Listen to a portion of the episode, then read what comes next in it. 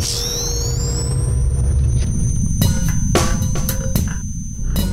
Welcome back to Ghostbusters Minute. Ghostbusters Minute is the fan podcast that chronicles and overanalyzes the classic 1984 film Ghostbusters minute by minute. I'm Kyle. I'm Brady. And today we're here to bring you minute number 87. Brady, how are you doing on this Wednesday morning? Doing good, man. It's uh, hump day, middle of the week. Middle of the week, middle That's of the right. week, and near the very end of the show. We only have 13 episodes to go. I know. Actually, I think it's 12 episodes because we're going to be combining episodes, or minutes 99 and 100. That's right. Uh, explain that a little bit to the audience. So minute 100 is only like 30 seconds long. So we would have to spend an extra show just covering 30 seconds of pre-credit sequence.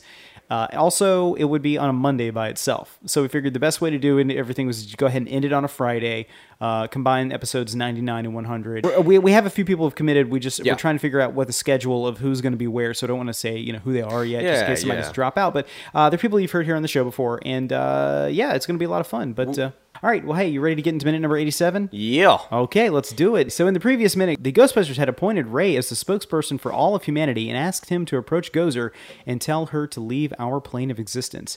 After Ray did so, Gozer asked him if he was a god. When Ray told Gozer no, she unleashed a stream of lightning that pushed the Ghostbusters down her glowing staircase. At minute number 87, Gozer is unleashing a stream of supernatural energy from her hands that has blown the four Ghostbusters off of their staircase and off of her staircase, excuse me, and towards the edge of the top of 55 Central Park West. At 8705, we cut to shots of Zuul and Vinz Clortho growling and watching the Ghostbusters nearly fall to their deaths. At 8711, we cut to a shot of the crowd of onlookers standing at street level and watching the mayhem unfold atop 55 Central Park West. At 8713, we cut to a shot of, 80, of 55 Central Park West from the ground, and we can see streams of purple lightning flashing out from the top of the building. At 8715, we cut to a shot of the Ghostbusters hanging on for dear life at the top of the building.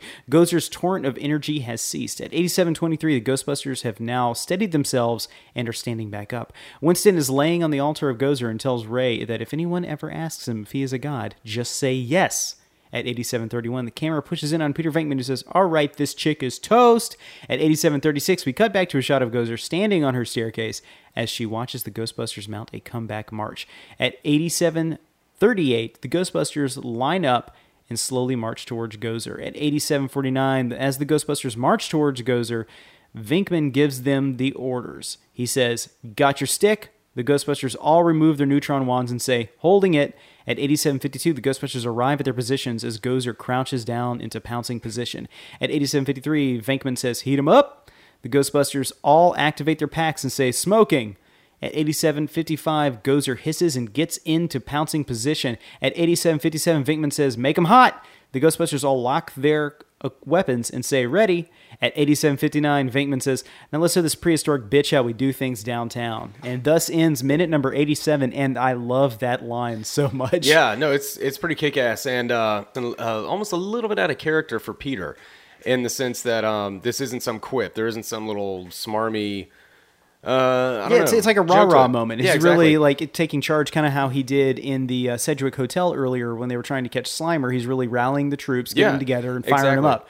And I like their little chants that you know, make Yeah. them hot, smoking, all and that. the, yeah. the way the music is sort of like getting uh Yeah, building in very it- tense there at the very end. There's like this kind of drum beat, like a marching type thing, and they get up and yeah, Uh, this is kind of their like Magnificent Seven moment where they they come out and they're just kind of like you know throwing their shoulders and everything and getting ready. And whenever uh they got their hand right above the gun, Yeah. moving the fingers like that. yeah exactly, and the fact that there are, is like a call for all this stuff means that they've like sort of been uh I don't know practicing. Yeah. and that he has a call and they know exactly what it means and they're able to say smoking, and uh. Then the line, you know, let's show this prehistoric bitch how we do things downtown is a kick-ass line. It really is a very cool yeah, line. It's a really cool one-liner. So the line "Get away from uh, no, not get away from her, you bitch." Let's show this prehistoric bitch how we do things downtown. They're very similar lines, aren't they? I'm, ref- I'm referencing the one in Aliens where uh, Ripley tells the Queen, "Get away from her, you Well, bitch." that's in, not to cut you off, but that's interesting because one of my notes says there's an example of other great one-liners, and one is "Get away from her, you bitch," and the Yeah. Mm-hmm. other's like "Hasta la vista, baby."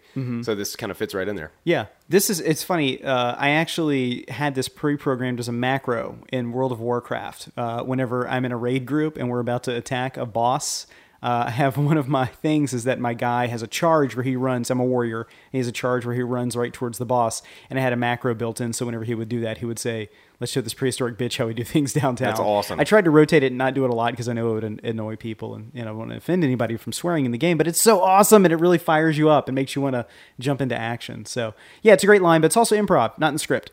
Uh, No kidding. No, none of that stuff is none of They make them hot and all that. So I don't know if that was uh, maybe in a later draft, but I am looking at the shooting script here, and it Yeah. was not in it. So I wouldn't be surprised if it was improvised on, on the day. But it's a very New Yorky line, you know. Like let's show this prehistoric bitch how we do yeah, things yeah, downtown. exactly. When I think of downtown, I think I'm like, okay, let's let's show like show show this uh you know person how we do things here in New York City. So yeah, well, hey, there you go. If that is sort of the vibe they were trying to get across, that's just one more little nod to New York. yeah. So that's all I've got for this minute. Same here, same here. There's not a lot. Uh, I mean, you know, there is a lot going on in this minute, obviously, but I think we kind of got a lot of it out of the way on Monday's show, talking about the set. Uh, you know how it was in studio, or excuse me, um, uh, hangar 16, I think, or lot 16, the uh, soundstage 16. That's the word I'm looking for at Yeah. Burbank Studios in California. This stuff, again, all the stuff is shot in California. I think we have a shot in a second where uh, there's a shot that is actually uh, on the soundstage of uh, the uh, street in front of 55 Central Park West, and then it cuts to a shot in New York of like when all the rocks are falling in a minute. So they had to get some. They got some very smart coverage while they were in New York that they Yeah. could splice in for that stuff. So, Some great uh, pre-planning. but yeah, so uh, yeah, we're gonna go further into it. More of the battle between the Ghostbusters and Gozer, and uh, eventually the Traveler will show up too. So, all right, Brady, ready to get out of here? Let's do it. All right, folks. Thank you so much for joining us. We'll be back tomorrow with minute number 88. I'm Kyle. I'm Brady. And we're here to remind you that death is but a door, time a window. We'll be back. Ghostbusters Minute is a fan supported podcast. To become a patron of Ghostbusters Minute and gain access to exclusive weekly bonus content, visit us at patreon.com slash gbminute. If you like the podcast, then leave us a review on iTunes. You can contact us at ghostbustersminute at gmail.com and visit us online at ghostbustersminute.com, facebook.com slash ghostbustersminute, twitter.com slash gbminute, and look us up on Instagram at Ghostbusters Minute.